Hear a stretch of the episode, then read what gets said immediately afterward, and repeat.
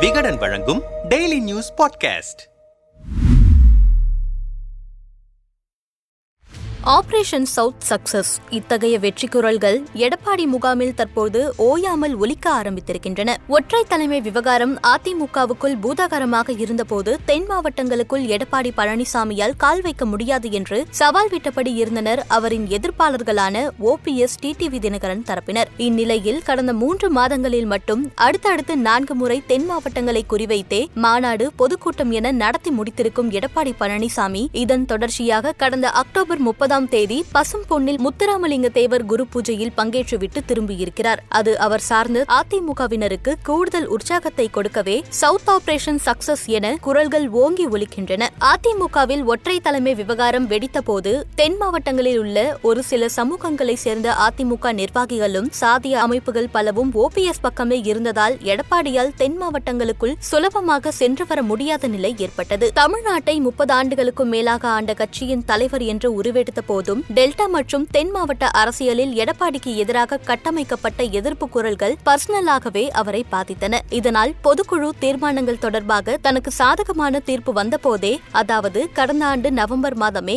Operation south என்ற திட்டத்தை அவர் தயாரித்தார். தென் தமிழக மாவட்டங்களிலும் கட்சியில் தன் ஆதிக்கத்தை கொண்டு வருவதுதான் திட்டம் என்கிறார்கள் அவரின் நெருக்கமான வட்டத்தினர். இந்த ஆபரேஷன் சவுத் திட்டம் பலனளித்ததா என்பது குறித்து கொங்கு பகுதியின் முன்னாள் அமைச்சர் ஒருவரிடம் கேட்டபோது எடப்பாடியின் ஆபரேஷன் சவுத் திட்டம் என்பது டெல்டா மற்றும் தென் மாவட்டங்களை கைப்பற்றுவதுதான். டெல்டாவை பொறுத்தவரை டிடிவி தினகரனின் செல்வாக்கு கணிசமாக இருந்தது. இதை முதலில் உடைக்க வேண்டும் என்பதற்காக எடப்பாடி எடுத்த அஸ்திரம் ஆள் தூக்கும் அரசியல். அதன்படிதான் டெல்டா மாவட்டங்களான நாகை மயிலாடுதுறை திருவாரூர் உள்ளிட்ட பகுதிகளில் இருந்து இருபதற்கும் மேற்பட்ட முக்கிய அமமுக நிர்வாகிகள் அதிமுகவுக்குள் இழுக்கப்பட்டனர். தொடர்ந்து முன்னாள் அமைச்சர் காமராஜ் இல்ல திருமண விழா பொதுக்கூட்டம் என எந்த ஒரு சலசலப்பும் இல்லாமல் டெல்டாவுக்கு அடிக்கடி செல்ல தொடங்கினர். தஞ்சாவூரில் ஓபிஎஸ் அணியை சேர்ந்த முன்னாள் அமைச்சர் வைத்திலிங்கம் போதுமான செல்வாக்குடன் இருந்ததால் அங்கு எடப்பாடியின் ஆள் தூக்கும் அரசியல் எடுபடவில்லை. இதனால் அமைப்பு ரீதியாக தஞ்சாவூர் மாவட்ட அதிமுகவை தஞ்சை வடக்கு கிழக்கு தெற்கு மத்திய என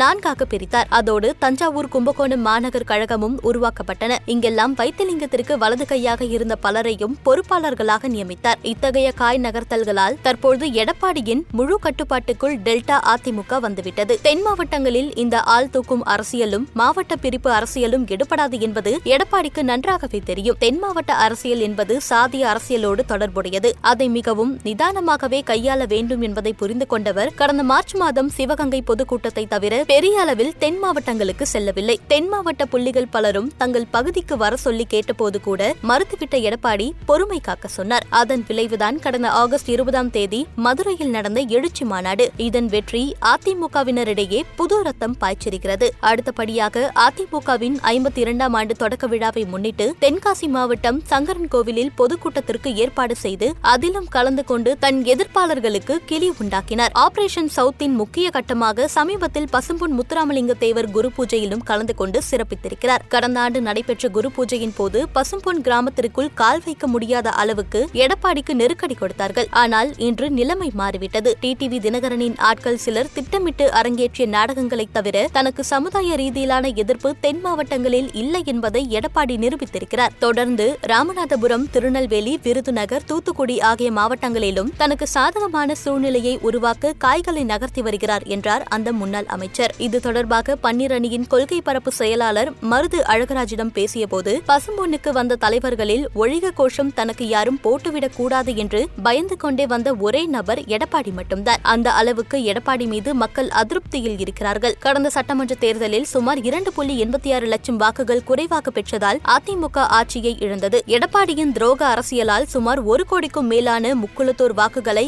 அதிமுக இழக்கும் சூழ்நிலை தற்போது உருவாகியிருக்கிறது. இதற்கு பசும்பொன்னில் எழுந்த ஒழிக கோஷமும் புறவாசல் வழியே எடப்பாடி ஓடி வந்த நிகழ்வுமே சாட்சி. மதுரையில் நடந்த மாநாட்டிற்கு கொங்கு பகுதியிலிருந்துதான் ஆட்களை அழைத்து வர முடிந்தது. எடப்பாடி இன்னும் எத்தனை ஆபரேஷன் செய்தாலும் தென் மாவட்ட மக்களிடம் இருக்கும் அதிருப்தியை சரி செய்ய முடியாது என்றார் காட்டமாக. மூத்த பத்திரிகையாளர் அமைச்சர் தராசு ஷியாமிடம் பேசிய போது வன்னியர்களுக்கான பத்து புள்ளி ஐந்து சதவீத இடஒதுக்கீட்டால் தென் மாவட்டங்களில் இருக்கும் முக்குளத்தூர் சமூகத்தினரின் அதிருப்திக்கு ஆளானார் எடப்பாடி. இந்த சமூகங்களின் வாக்கு என்பது அதிமுகவின் மிக முக்கியமான ஓட்டு வங்கி. ஆனால் ஓபிஎஸ் தரப்பினர் சொல்வது போல எடப்பாடிக்கு இப்போது மிகப்பெரிய எதிர்ப்பு இல்லை. எல்லாமே சிறு சிறு சலசலப்புகள் தான். எதிர்ப்பை ஒருங்கிணைக்காமல் ஓபிஎஸ் தரப்புதான் கோட்டை விட்டுவிட்டது. கடந்த ஆண்டை ஒப்பிடும்போது எதிர்ப்பின் கூர் மழுங்கடிக்கப்பட்டுவிட்டது. அதிருப்தியும் சரியாகிவிட்டதா என்பது தேர்தல் முடிவில் தெரிய தெரியவரும் என்றார். தென் மாவட்டங்களில் எடப்பாடிக்கு எதிர்ப்பு குறைந்துவிட்டதாக எடுத்துக்கொண்டாலும் வரும் நாடாளுமன்ற தேர்தலில் வெற்றி வாய்ப்புக்கான தொகுதி என தலைமை எடுத்த புள்ளி விவரங்களில் தென் மாவட்ட தொகுதி ஒன்று கூட இல்லை என்பதை சுட்டிக்காட்டும் தென் மாவட்ட அதிமுகவின் சில சீனியர் ரத்தத்தின் ரத்தங்கள். தென் மாவட்டங்களில் சில தொகுதிகளையாவது வெல்லும் வகையில் தொடர் சுற்றுப்பயணம் மேற்கொள்வதோடு நிர்வாகிகளை சரியாக வேலையும் வாங்க வேண்டும் என்கிறார்கள். சாதிப்பாரா